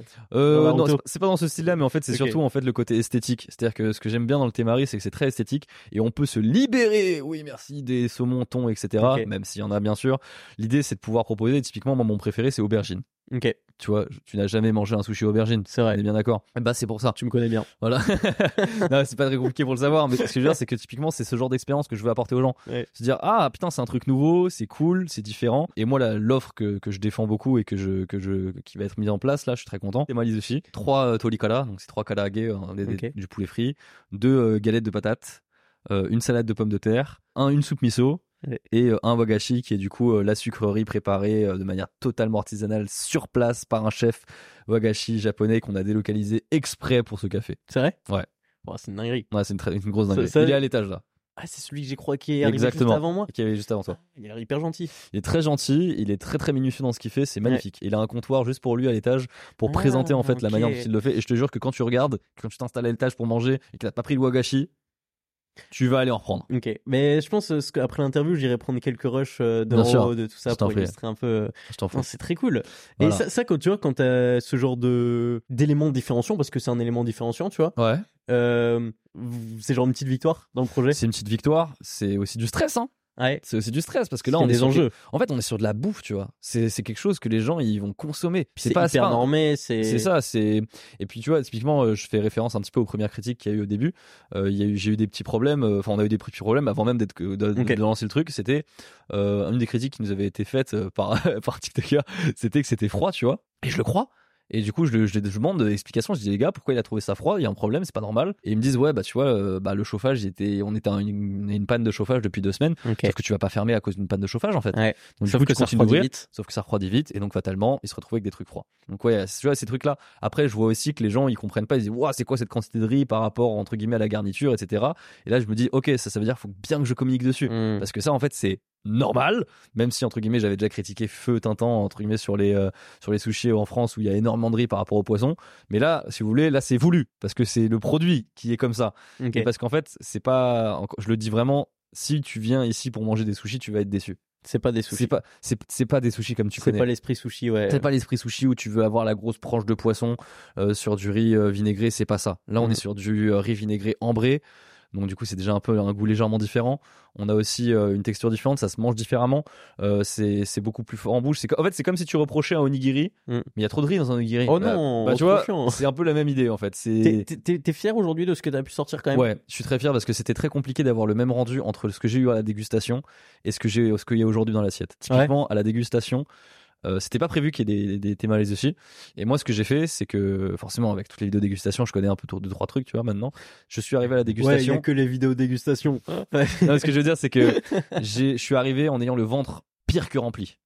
Donc aucun moyen d'être biaisé avec la faim. Ça, c'est un truc qui biaise beaucoup. Quand t'as faim, tu trouves tout bon. Tu trouves pas tout bon, mais eh oui, on s'entend. T'es plus, plus tolérant en fait. Donc du coup, je suis venu avec un ventre extrêmement rempli. J'en ai bouffé 6 ah ouais C'était tellement bon. Parce que en fait, le thémalis, ce qui est bien, c'est comme je te l'ai dit, on peut aller au-delà du, du saumon et du thon, mais on peut faire des trucs qui sont pas légitimes normalement dans un sushi, qui est typiquement de mettre une feuille de shiso en, dessous d'un poisson blanc. Par exemple, on met dorade shiso. Le combo est incroyable. C'est une autre saveur, tu vois, c'est très végétal en bouche, ça va être vraiment très différent, c'est super sympa. Typiquement, il y a aussi le poivron, tu vois. Hmm tu te dis mais qu'est-ce que c'est que cette histoire? On met des poivrons dans un sushi, ça ne va rien. Bah non, parce qu'en fait dans le thémalis ça a vraiment un sens. Parce que quand tu le manges, c'est vraiment très différent. C'est et en fait on peut beaucoup plus s'amuser avec ça et ça colle beaucoup plus entre guillemets à l'esprit que je veux donner. Si je voulais ouvrir un restaurant de sushi, j'aurais ouvert un restaurant de sushi. Là, c'est mm. pas ce que je veux. Là, ce que je voulais, c'était entre guillemets avoir une formule midi intéressante où les gens découvrent quelque chose. Parce que le onigiri, c'est sympa. On aurait pu en faire des très très bons. Mais honnêtement, je m'amuse plus à faire des thémalies. Ok. C'est clairement plus. En fait, c'est plus excitant parce que forcément, c'est plus de stress parce que les gens, tu vois, ils connaissent zéro. Donc, il va falloir entre guillemets expliquer ce truc-là. Mais c'est tellement plus de d'enjeux, tu vois. Tu te dis, ouais, tu veux. Ah ouais, mais c'est plus créatif. Ouais, c'est plus créatif. Et en plus, il y a un lien parce que le restaurant, il s'appelle Maleux. Mmh. Maleux qui veut dire rond. Le thémarie qui est une boulette ronde. Ça Marie, elle, avait expliqué, euh, trop fort, trop trop fort. En tout cas, ça a l'air hyper cool. Puis bravo. Enfin, en vrai, c'est une case de plus euh, un peu cochée dans l'aventure Louis. C'est clair, c'est clair, c'est clair. C'est un vrai palier, très... quand même. Encore une fois, hein, là, je te le dis, hein, j'ai très hâte que ça, que je, enfin, comment dire, que ça soit entre guillemets released. Mais tu, tu release quand? Je release euh, sur la date un peu, un peu floue encore, mais techniquement, il y a une soirée d'inauguration le 5 février. Ok. Aujourd'hui, tu sors un manga? Je sors un manga en juin, mais ouais. En juin, oui, je dis aujourd'hui. En juin. Euh. non, mais tu travailles sur un manga. Tu as déjà parlé sur des, streams, des vidéos, Exactement, etc. Ça s'appelle Kimen. Exactement. Tu fais ça avec euh, Kaori Yoshikawa? Exactement. Moi, je connaissais pas Kaori euh, Yoshikawa et tu disais, oui, c'est une mangaka japonaise, tout ça. Et, et, en fait, je regarde, c'est la première mangaka à avoir été prof en France. Exactement. C'est une dinguerie. C'est dinguerie. Non, mais j'ai vraiment un profil de fou. Hein. Ouais. Déjà, c'est un profil de fou, Kaori. Et puis, ça va même plus loin. En fait, c'est Kaori. Euh, ce qui est marrant, c'est qu'elle m'a connu, à mon avis, quand j'étais tout enfant. Ah ouais? On, on s'en est rendu compte un peu plus tard, mais en fait, le truc, c'est qu'elle a travaillé à AAA, l'Association des Amitiés Asiatiques, mm. qui était, entre guillemets, ça ressemble plus vraiment à ce que c'était à l'époque. Mais, c'est là-bas où j'ai école de mangaka presque. Oui, c'est ça. Mais à l'époque, il y avait mangaka, mais il y avait aussi, en fait, des cours de langue. Et moi, j'étais là-bas pour les cours de japonais. Et donc, du coup, je l'ai sûrement croisé, en fait, sur, dans les locaux, etc. Et il y a quelques-unes de ses amies qui viennent de là-bas, qui ont été profs et qui ont été des profs, enfin, à moi. Ah ouais? Donc ça fait très bizarre. Ah la boucle est bouclée là. Ah ouais clairement la boucle est bouclée et euh, c'est super cool de travailler avec elle parce que comme le manga se passe en intégralité au Japon, mm.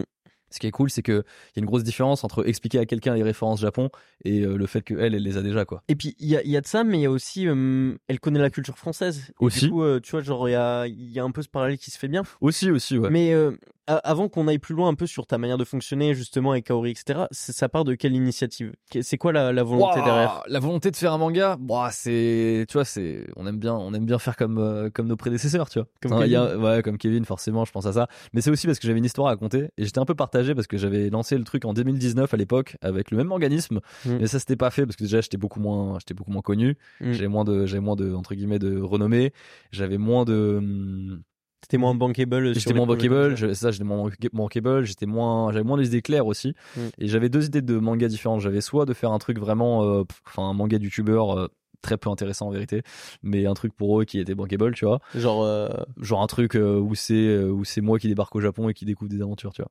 Et j'avais un autre truc où je voulais raconter quelque chose avec en fait les liens du sang, en fait. et ce qui est trop bien, c'est qu'avec Kaori, en fait, j'ai pu fusionner les deux.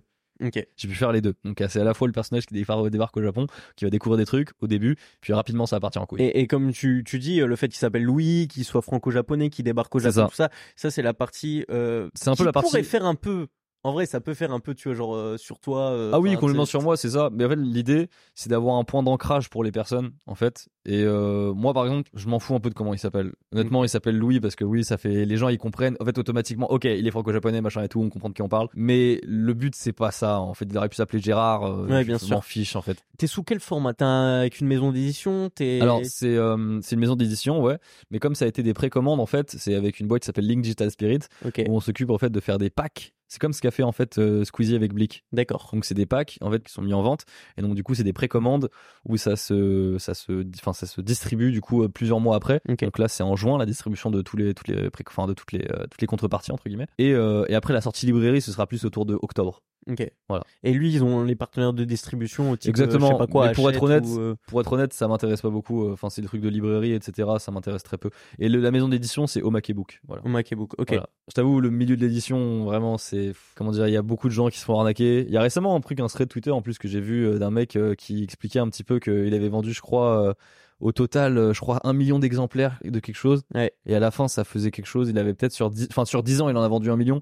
Mais je crois que ça lui faisait, ça lui rapportait, je crois, que dalle, quoi. Quand tu signes un contrat, 8%. Ouais, c'est 8%, tu vois. Mais encore, parce que je vais pas. J'ai eu des auteurs dans le podcast. Ouais. Avec certains éditeurs, on, on va pas citer les noms, mais ils ont pas été payés. Oui, tu vois, il y a des trucs comme ça. Il y a plein de trucs. Mais c'est. En fait, moi, je, je, je fais mon bif autrement. Pour être honnête, ça c'est euh, plus un projet pour le kiff. Ouais, je vais être honnête. Euh, si j'avais voulu entre guillemets euh, devenir riche en vendant un manga, je pense qu'il y a quelqu'un qui m'aurait dit très très vite. je pense que c'est une grosse connerie. Ouais. Donc c'est plus side project. C'est plus un side project qui me fait plaisir, qui permet aussi de lier un peu Oni avec dedans. Mais l'idée, c'est d'arriver à finir mes quatre tomes que je veux faire. Et comme ça, euh, je peux, euh, je peux avancer. Euh, je, enfin, je peux avoir mon histoire sympa. Quoi. En plus, c'est marrant parce que ça se fait souvent dans le manga francophone en 4, 3, 4 tomes. Ouais, bah c'est un peu ça l'idée. Moi, j'ai vraiment tout. Il y a tout qui est rédigé à peu près. Enfin, les grandes lignes, très très grandes lignes qui sont rédigées jusqu'au tome. T'es seul sur l'écriture? Pardon? T'es seul sur l'écriture? Non, pas du tout. Je suis justement avec Kaori. Kaori qui m'aide ah, énormément. Kaori, elle t'aide aussi sur l'écriture? énormément sur l'écriture pour en fait m'expliquer comment, comment entre guillemets construire le truc. Donc il y a ouais, beaucoup, beaucoup ça. Après, il y a des, des histoires, tu vois. Euh, que j'avais déjà en tête. Donc il y a hmm. des trucs, des retournements de situation, etc. que j'avais déjà en tête. Tu les as plus sur script et pas en storyboardé ou quoi que ce soit. Non, non, non, je les ai plus tu sur script. pas de. Non, je m'occupe pas du storyboard. Elle s'occupe vraiment d'une grosse, grosse partie du travail. Et après, on revoit derrière, tu vois, où je vais. En fait, ce qui est marrant, c'est comme je fais de la vidéo, hmm. j'ai beaucoup de trucs où j'arrive pas à lui dire la case, machin, fais ça, fais ça. Par contre, je lui dis, tu vois, imagine, ce sera en animation bah là en animation là on aurait un travelling sur le côté comme ça on passerait sur la goutte la goutte elle tomberait donc du coup on pourrait voir à travers le reflet du personnage qui du coup serait devant bah tu vois je, peux, je peux décrire ça comme ça et du coup à partir de ça elle peut entre guillemets trouver les idées que je veux et, euh, elle, le traduit littéralement, le traduit littéralement en dessin mais euh, moi j'ai mm. beaucoup les, les trucs vraiment très visuels tu vois, c'est vraiment, j'ai, le truc où je dis, tu vois, là, imagine, euh, il aurait frappé. Et parfois, tu vois, je lui dis, non, mais là, du coup, s'il a frappé dans ce sens-là, ça veut dire qu'il sera forcément. Enfin, voilà, il y a ce genre de choses auxquelles j'imagine parce que je vis vraiment le truc. et c'est plus facile pour moi de construire le, le, bousin comme ça. Et, et dedans, t'aimes bien mettre des petits détails. Ouais. Énormément. J'adore ça. Ça, c'est genre le truc un peu. Est-ce que c'est euh, une, une dérive de One Piece, tu Pas forcément, mais je trouve qu'en fait, c'est pas, c'est pas aussi compliqué que les gens pensent. Parce qu'il y en a beaucoup qui, qui glorifient les easter eggs et tout oui, c'est sûr que c'est impressionnant quand c'était il y a 10 ans. Après, euh, enfin, je veux dire, si t'as bien ficelé ton truc, c'est pas non plus très très compliqué de le faire, tu vois. Et puis après, au bout d'un moment, tu finis par trouver un peu d'explication à tout et n'importe quoi. Donc euh, ouais, j'en ai fait pas mal euh, déjà dès le chapitre 1. Celui que tu présentes sur ta chaîne exactement, YouTube. Exactement, Louis CV, il y a, y, a, plein de petites refs à droite à gauche qui permettent de comprendre beaucoup de choses. Et, et forcément, vu qu'on a fait le chapitre 1, il doit être un peu miroité avec le dernier chapitre de, euh, de du manga enfin du manga tu vois. Pas du tome 1 mais je veux dire du, du manga euh, enfin du, du, tome 4 du coup euh, si j'arrive jusqu'au tome 4 donc c'est vraiment l'idée c'est d'avoir du coup je sais déjà comment à quoi ressemble le dernier chapitre du tome 4 quoi. Ok. Donc vraiment là c'est ouais, c'est carré. C'est ça. Et, et, tu fonctionnes comment? Avec Kaori c'est en vous donnez un rendez-vous je sais pas on se donne un rendez-vous mensuel en fait on s'appelle quand il faut s'appeler. Là typiquement j'en ai un, j'ai un rendez-vous à 16h avec elle là, donc voilà. Mais mais typiquement on a on a avancé un peu plus fort parce que là les deadlines elles sont un peu resserrées il y a eu quoi il y a eu ouais y a, en fait c'est forcément il y a des chapitres où on est plus à l'aise d'autres où on est un peu moins à l'aise on sait un peu moins les trucs et c'est marrant parce que je me rends compte qu'il y a vraiment des détails sur lesquels euh, je, je, j'y tiens, tu vois. C'est truc tout bête, mais par exemple, à un moment, il y a une main un peu momifiée qui, qui est là. Et je dis non, elle est pas assez dégueulasse, tu vois. Faut qu'elle soit vraiment dégueu, dégueu. Voire même presque, ce serait intéressant d'avoir un style différent de dessin juste pour la main. Hmm. Tu vois, un truc comme ça. Parce que c'est un dessin hyper clean. C'est un dessin hyper clean. Tous ces traits, ils sont très bien faits. Ils sont très bien faits. Il y a des très bonnes perspectives. Je suis très content. Il y a des trucs, parfois, je lui ai demandé, redemandé de faire. C'est marrant parce qu'elle est très très forte pour les planches de manga. Par contre, on, on, a rigolé un petit peu, mais elle était vraiment pas forte pour la couverture. Ah ouais? On a galéré pour la couverture. Ah ouais? Ah, la couverture. c'est cool, euh, couleur et tout? En fait, c'est pas une question, non, non, couleur, elle était très forte. C'était, en fait, juste, elle avait un thé trop fin qui faisait trop shoujo. Ah. Et automatiquement, je trouve que le manga il paraissait trop chaud. Il a un visage très féminin, hein, le Ouais, un petit peu, ouais. Mais, mais quand même, tu vois, j'ai vraiment insisté, insisté, insisté. Et au bout d'un moment, je trouve que la couverture, là, elle est vraiment ce qui me plaît. Et, euh, et, ouais. Mais c'était, c'était un peu dur, la couverture. Et toi, à titre personnel, t'expliquais que t'étais, euh... bon, t'avais déjà l'histoire en tête, mais euh, c'est quoi ton process un peu d'écriture sur le manga? Genre, ça c'est elle qui me l'a c'est elle qui me l'a appris. Hein. enfin moi j'ai déblatéré un petit peu mon truc et puis elle elle m'a expliqué où est-ce qu'on pourrait placer ça. J'ai dit ok où est-ce qu'on place ça par rapport au tome? Euh, ouais on a le début. Est-ce que c'est ouais attends ce personnage là vu qu'il en a parlé lui est-ce qu'il est au courant de ça? Ce qui permet de enfin c'est comme ça. Hmm. c'est vraiment ça. Ok est-ce que dans, dans le manga, l'arrière-grand-père de Louis, il est vice-amiral de la marine? Je sais pas. Honnêtement, je sais pas. Je suis remonté euh, que jusqu'au grand-père. Je suis pas allé, euh, je suis pas allé jusqu'au bout. Il y avait quoi d'autre euh, Par contre, il y, a des, il y a des gros, gros, gros trucs sur les parents de Louis, forcément. Ok. Il y a des, il y a une petite, j'ai fait une petite, enfin, je me suis fait une, une petite ref personnelle à la fin du manga qui est I tome 1. Et il y a une ref entre guillemets à la fin du manga du coup qui mène tome 1. Ok, ok, bah hâte de voir ça. Voilà. Euh, on arrive sur la dernière partie de l'interview. Yes. Donc je vais te poser euh, quelques questions qui sont un peu plus légères. Ça marche. Euh, J'ai remarqué un point commun entre la vidéo la plus vue de ta chaîne principale et la vidéo la plus vue euh, de TV Louis. Ouais. Deux points communs même. D'ailleurs, les deux sont à 2,5 millions de vues. Ouais. Et l'autre point commun Il y en a une à 2,5 millions sur TV Louis? Je crois. Hein. Le supermarché? Ah ouais, elle a 200. Putain, et en fait, le deuxième point commun, c'est que les deux parlent de supermarché. Ouais. J'emmène des japonais dans un supermarché français, ça fait 15 ans qu'il a pas mis. Est-ce qu'il n'y a pas un glitch dans les supermarchés? Oui, tu sais pourquoi? C'est très simple. Non, mais sur le truc de Tev, ça s'explique? Ouais. Mais sur l'autre, celle où t'emmènes des ah, japonais. Ah, non, mais en fait, si tu veux, le supermarché, en fait, c'est quelque chose que tout le monde connaît, que tout, le monde, en fait, tout le monde peut s'identifier à ce truc-là. Personne, personne sur cette planète, enfin, bon, j'abuse, mais personne en France peut dire, le supermarché, je sais pas ce que c'est. Tout le monde sait ça. Et en plus, c'est un truc dans lequel tu vas, mais vraiment de manière hebdomadaire. Donc en fait, tout le monde a envie de savoir. Et en fait, le truc, c'est qu'au bout d'un moment, j'ai compris un truc. C'est les gens, ils veulent pas voir les Japonais faire des trucs de ouf. Ils veulent pas découvrir le Japon faire des trucs de ouf. Hmm. Ils veulent voir des du quotidien. Du quotidien. Bien sûr. Et euh, du coup, tu peux expliquer parce que je pense que tout le monde ne sait pas pour le truc avec Tev pourquoi la vidéo elle a. Ah oui. C'est euh, hyper drôle quoi. En gros, euh, on a fait une vidéo avec Tev où on va tout simplement dans un supermarché français parce qu'à l'époque Tev il revenait très rarement en France et donc du coup ça faisait 15 ans qu'il était pas revenu en France et on va dans un supermarché, enfin un hypermarché même français avec Tev. La vidéo elle est vraiment toute simple machin et tout. Sauf qu'en fait sur la miniature j'ai mis un truc, c'est que Tev il avait une petite larme et je lui fais dire dans une bulle de texte, oh, tant de fromage. Sauf que en fait, le, truc c'est que j'ai dit ça par rapport au fait qu'il n'y a pas de fromage au Japon et donc du coup bah forcément il est trop content de voir autant de fromage. Sauf que ce qui s'est passé, c'est que les gens ont cru en cliquant sur la miniature que Tev était un SDF qui n'avait pas du coup pu aller dans un supermarché depuis 15 ans et qui du coup et du coup j'étais le connard d'influenceur qui lui dit vas-y allez achète tout ce que tu veux machin. C'est incroyable c'est tout l'opposé de thème c'est tout l'opposé de thème mais oui c'était c'était le point de départ et c'est pour ça que cette vidéo a autant buzzé. Et c'est incroyable. Ah c'est incroyable. Mais ça c'est marrant parce que je l'ai dit du coup dans l'interview Zagnani euh, et, il, a, il, a, pas osé le dire au début mais je dis ouais c'est ça c'est vraiment parce que les gens ils ont cru que t'avais un SDF c'est hyper drôle. Euh, qu'est-ce qui coûte le plus cher entre ton setup et la mangatech de Jill. Setup, t'inclus mon décor euh, Non, juste le matos. Ah, juste le matos, dans ce cas, c'est la mangatech. C'est ouf, hein C'est la mangatech, ouais. Sachant que sa mangatech, si t'inclus la, la bibliothèque en elle-même, ah, là, ça explose encore. Ça explose encore. Par contre. Très stylé, ouais. Très, très, stylé. C'est les mêmes personnes qui ont fait d'ailleurs la bibliothèque de Jill et qui ont fait mon décor en France. C'est vrai? Oui. On travaille avec les, les bonnes personnes. Et d'ailleurs, ils sont en train de faire mon décor euh, pour euh, avril. Là, je vais avoir un décor un peu particulier euh, dans ma maison aussi. Temporaire? Non, pas temporaire. C'est en fait c'est un décor juste pour mon. Enfin, c'est un décor. C'est pas vraiment un décor. C'est vraiment une pièce de bureau. Et je voulais un truc très stylé. Donc du coup. pour streamer tout ça Même, pas. C'est vraiment juste mon bureau pour, le kiff. être bien. Un peu comme les toilettes de Kevin? Mmh, en vrai de vrai, c'est plus vénère. Ah ouais? Ah ouais, c'est beaucoup plus vénère. Ok. Tu vas faire une vidéo? Je Ouais, je pense que je vais en faire une vidéo sur la chaîne Louis au moins quand même. Donc Marie qu'on a croisé avant d'arriver me dit qu'on lui parle beaucoup. Ouais. Encore d'une anecdote qui est l'anecdote euh, Cassagne. Qu'est-ce que c'est que ça? L'anecdote Cassagne, c'est dans une vidéo, elle a raconté en gros qu'elle était avec son mec et puis elle a, elle était à Cassagne justement, dans un hôtel luxueux, nickel, lune de miel. J'abuse un peu, mais du coup, euh, elle est partie au chiottes, elle a démoulé un cake, mais comme jamais elle a démoulé un cake.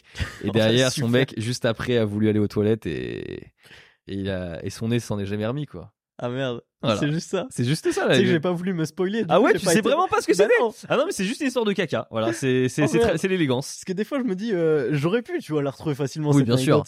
Mais je me suis dit, je vais pas me spoiler. Ouais, je vais voir que. C'est dans une vidéo sur la chaîne Wii qui a bien marché en plus. T'aurais pu dire n'importe quoi, j'aurais dit. ouais, mais c'est ça. Du coup, c'est l'histoire de caca. J'ai une question de Kitaro. Pendant la rêverie, T'as dit qu'on découvrirait les euh, pouvoirs de Saturne au chapitre 1094. Oui T'as vu T'as vu Je suis un fou de fou Ah non mais ça c'était incroyable Et t'avais raison. Et du coup Kitaro il te demande euh, concrètement qui va gagner entre euh, Saturne ou les Mugiwara? Qui reçoit oh, le ah, ça, Attends déjà faut expliquer la ref. Mais en fait la rêverie c'était c'était à plusieurs mois. C'était un moment entre guillemets il y avait beaucoup de youtubeurs One Piece qui étaient dedans et moi j'ai eu l'honneur d'être dedans parce que j'aime bien ça forcément et je connais bien mon corbeau. Et du coup j'étais dedans et à un moment par hasard j'ai dit ouais on aura, on aura un des combats contre un des doyens, machin, euh, genre euh, contre Saturne, machin, etc. Et on aura ça dans ce chapitre-là, et c'est quasiment, je crois, on est, on est sur, c'est pas le, chapitre où il apparaît, mais c'est là où entre guillemets on voit ses pouvoirs. Et vraiment, on est au pixel perfect sur le bon chiffre, le bon machin. Et je me souviens, il y avait même eu quelques tweets qui gens qui ont dit, mais attends, mais what the fuck, qu'est-ce qui s'est passé, tu vois? Alors qu'à cette époque, on sait pas que Saturne il va être là. Non, on savait pas du tout qu'il allait être là, mais même c'était même un peu ballsy de dire ça parce que parce qu'il est jamais sorti. Oui, euh, oui, c'est une époque où ils étaient jamais sortis de leur de Marie Joa, etc. Donc bref, voilà, j'ai eu un gros coup de chat. Euh, mais du coup, euh, putain, qui va gagner? J'en ai aucune idée. Mais je pense que en vrai de vrai, je pense pas que Saturne puisse survivre. Ah ouais? Moi, je pense que Saturne ne peut pas scénaristiquement survivre à cet arc. Ça me paraît bizarre. Ok. Je sais pas, je sais pas comment dire, mais j'ai cette sensation que, en sachant qu'on sait qu'il y a un gros événement qui va arriver, je mm. me dis, je vois, je vois quasiment que ça en fait. Ouais. Tu vois, l'annonce qu'un des doyens soit mort. Ok. Me dis ça peut être assez impactant quoi. Ah, parce que tu penses que Morgan relayerait. Euh, ouais, bah, Morgan, on a compris que Morgan, il y a des grosses théories aussi. Euh, je suis, enfin, comme quoi c'était un ancien de l'équipage de Roger. Ok.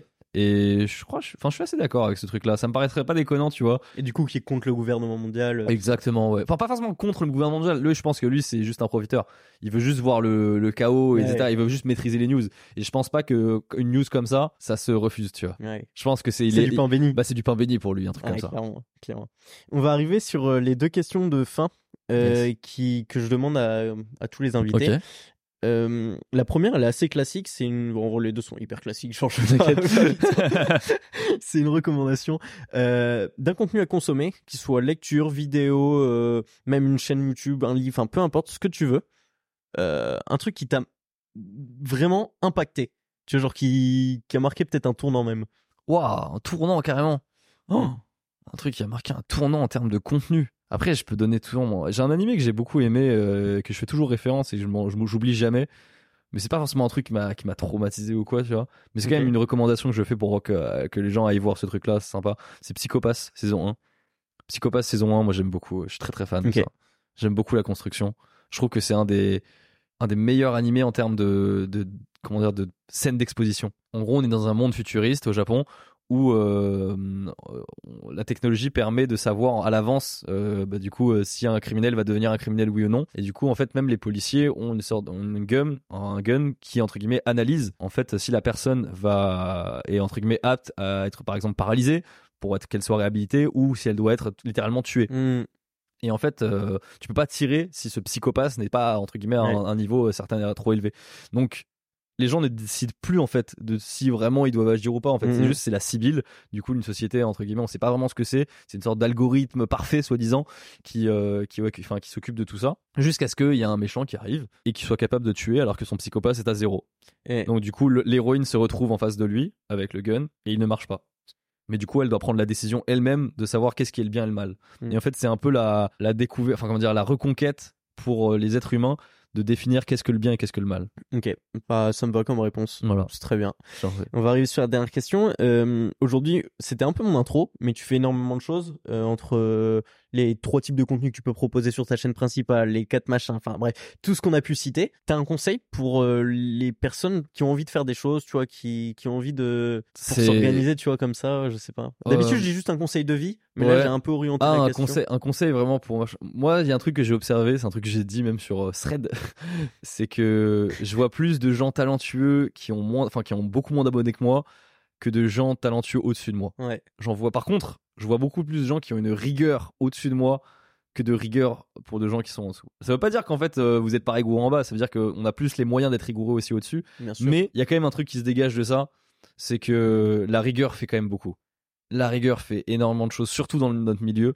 Je suis euh, un peu triste d'ailleurs que certains, euh, certains gros youtubeurs mentent un peu à ce sujet-là, tu vois. Enfin, pas, pas ils mentent, mais en tout cas, j'aime pas le discours de dire j'ai eu que de la chance. C'est vraiment avec la chance que j'en suis arrivé là, patati et patata. Moi, ma théorie, c'est la chance, c'est un buzz. Buzzer toutes les semaines, c'est pas, pas de la chance. Donc voilà, c'est mon conseil. C'est entre guillemets, euh, continuez vos efforts, mais aussi continuez dans le bon sens. Vous, enfin comment dire, faut savoir en fait euh, se remettre en question, reculer un petit peu pour se dire, est-ce que là, je travaille pas dans un mur? C'est-à-dire que là, je suis pas en train de juste euh, dans, un mur et d'avancer et de pas comprendre pourquoi ça marche pas. Analyser pourquoi c'est un truc ne marche pas, ça marche pas. Si ça marche, analyser pourquoi. Moi, c'est ce que je fais tout le temps quand j'ai un truc qui marche, je dis pourquoi ça marche? Mmh. De comprendre qu'est-ce qui s'est passé? Est-ce que tu vois la réponse de ah c'est l'algo? Non, l'algo, il euh, y, a des trucs ça peut être l'algo, mais là au bout d'un moment faut arrêter de se mettre toujours en excuse de c'est l'algo, c'est machin, c'est mmh. il y a des trucs c'est que si ça a été démonétisé, pourquoi ça a été démonétisé? Qui est-ce qui a fait que j'ai été démonétisé?